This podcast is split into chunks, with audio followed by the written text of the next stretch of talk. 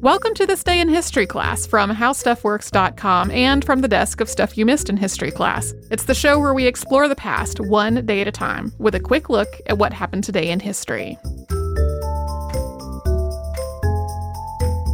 Hello, I'm Holly Fry, and I am sitting in this week for Tracy V. Wilson.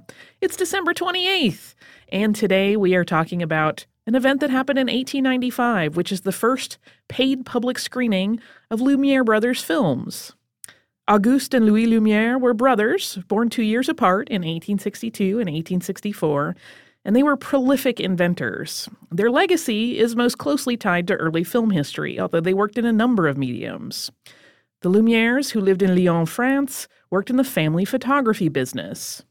And in the early 1880s, at the age of just 17, Louis invented a photographic plate. It's called a blue label plate or a dry plate. And that plate reduced the need for darkroom development of images.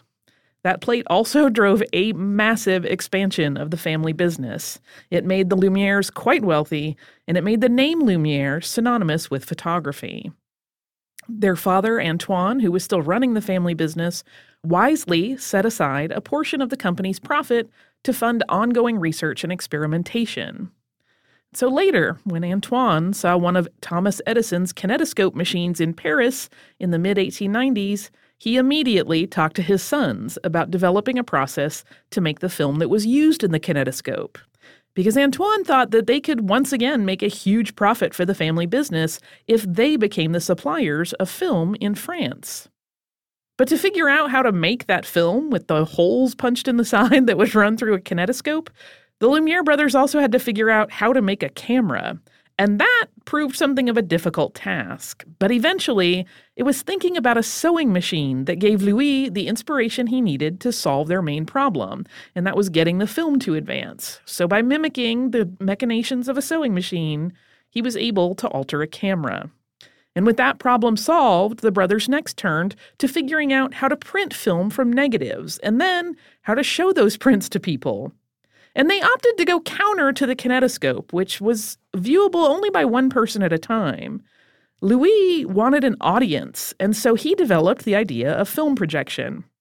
Now, all of those functions that Louis Lumiere invented and his brother also worked on the film advancement, processing of film, and projection were all integrated into one machine that they called a cinematograph, for which the brothers first filed a patent on February 13, 1895. A little over a month later, on March 19th of 1895, the Lumieres began making short films with their invention. And by short, I mean really short. They tended to run about 50 seconds each, so not even a minute. The first film they made, La Sortie des Usines Lumière, that's workers leaving the Lumiere factory, was simply a capture of their employees leaving their work at the end of the workday. And the Lumiere films generally were not narrative in nature. Just as that first film, they almost always were just moments out of real life, captured on film, documentary style.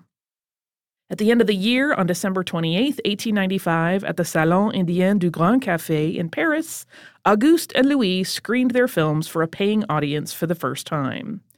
They ran 10 films, so it sounds a little like a film festival, but it was still very short because each of those films ran about 50 seconds. This is the first known instance of films being shown to a paying audience. There were 34 people in the crowd, and each of them had paid one franc. The Lumiere's most famous film, though, was not made until after this presentation. One of their films, which gained a lot of attention early on, was The Arrival of a Train at Ciotat Station. This particular film features, as the title suggests, a train pulling into a station. And from the perspective of the viewer, that train is coming down the tracks right toward them. The initial audience reaction to this film is one of those items in history that's a matter of some debate. Some accounts claim that the audience was terrified by the experience and they screamed and even fled, but other accounts indicate that there was really a more subdued reaction. The panicked reaction version, of course, has gained some traction over the years just by virtue of being a juicier story. The Lumieres briefly started a business making and distributing films, but they eventually moved on from moving pictures to other endeavors, including developing an early system for color photography, while men like Georges Méliès took film and ran with it. If you'd like to learn more about the Lumiere brothers, good news! Stuff You Missed in History class has a two parter on them, which originally aired in November of 2017. I want to thank Casey Pegram and Chandler Mayes for their work on the audio for this podcast. And if you would like to, and you should, you can subscribe to This Day in History class on Apple Podcasts, the iHeartRadio app, and anywhere you get podcasts. Tomorrow's topic turns from entertainment, unfortunately, to a more serious and tragic event that actually took place five years before the Lumiere's first paid film presentation.